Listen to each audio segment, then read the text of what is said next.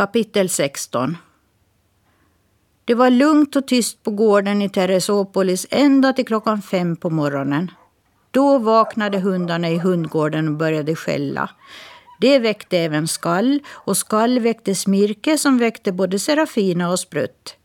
De åt ur sin stora matsäck och sen kallade de på mössen som hjälpte Serafina upp i sadeln på Sprutts rygg. Sen bar det iväg mot stallet.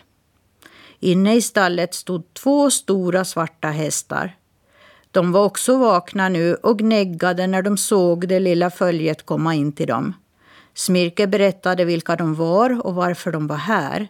Sen sa han kan ni berätta för oss om Esmeralda och hennes häst Kredit och vad som hände vid olyckan? Hästarna pratade till en början i munnen på varann men efter ett tag tog den med vit fläck på nosen till orda. Det var länge sen nu, men jag minns det som det var igår. Esmeralda var alltid här i stallet med oss. Hon hade en egen häst som hette Kredit och de var oskiljaktliga. Hon tyckte om att rida på honom och hon var väldigt skicklig. En dag när de var ute och red så kom en bil körande mot dem på vägen med en väldig fart. Den saktade inte in alls och Kredit tog ett hopp mot dikeskanten för att den inte skulle köra på dem. Dessvärre så steg han i en grop med ena benet och föll handlöst ner i diket.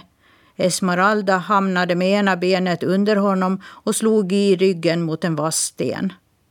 Föraren av bilen som hade prejat dem av vägen stannade inte utan fortsatte sin vansinneskörning. Efter en stund kom en polisbil körande och upptäckte hästen och flickan där i diket. Esmeralda hade förlorat medvetandet och Kredit hade brutit benet och haltade. Poliserna såg till att flickan kom till sjukhus och kontaktade hennes pappa som de kände sedan förut. Det tog länge innan Esmeralda vaknade ur sin koma och när hon gjorde det kom hon inte ihåg hur olyckan gått till. Alla trodde att Kredit gjort ett misstag och att det var hans fel att hon skadats. Alla i tomtegänget stod tysta och tankfulla en stund. Sen sa Serafina vad hände med Kredita? Den andra hästen svarade. Han kom hem här till stallet och veterinären kom och spjälade hans ben. Kredit berättade för oss hur olyckan gått till och hon var helt otröstlig för han tyckte också att det var hans fel att flickan skadat sig. Efter några dagar kom en man och köpte kredit och efter det har vi inte sett till honom en enda gång. Så sorgligt alltihopa är, sa Smirke. Nu förstår jag hur det hänger ihop, men jag förstår inte hur vi ska hjälpa Esmeralda med hennes önskan att få vara med på karnevalen i Rio. Jag skulle gärna bära dit henne, sa hästen med den vita fläcken. Bara hon kunde sitta säkert på min rygg. Hon skulle kunna sitta som jag gör, sa Serafina. I en sån här stadig stolsadel. Ja, det skulle gå, tyckte Smirke. Men vem ska tillverka den och hur ska vi få föräldrarna att tillåta att hon följer med dit? Jag vet att chaufförens syster är sadelmakare, sa den andra hästen. Hon har tillverkat den där sadeln där borta.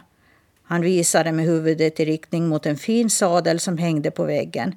Tänk om vi kunde få henne att tillverka en sadelstol till Esmeralda. Då måste vi inviga chauffören i våra planer, sa Smirke.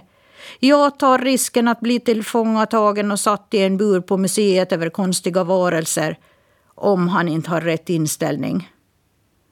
Du är en modig supernisse du, men kontakta supernissechefen först och hör vad han tycker om idén, sa Serafina som nog var lite rädd för att det skulle gå illa för Smirke om han visade sig för chauffören.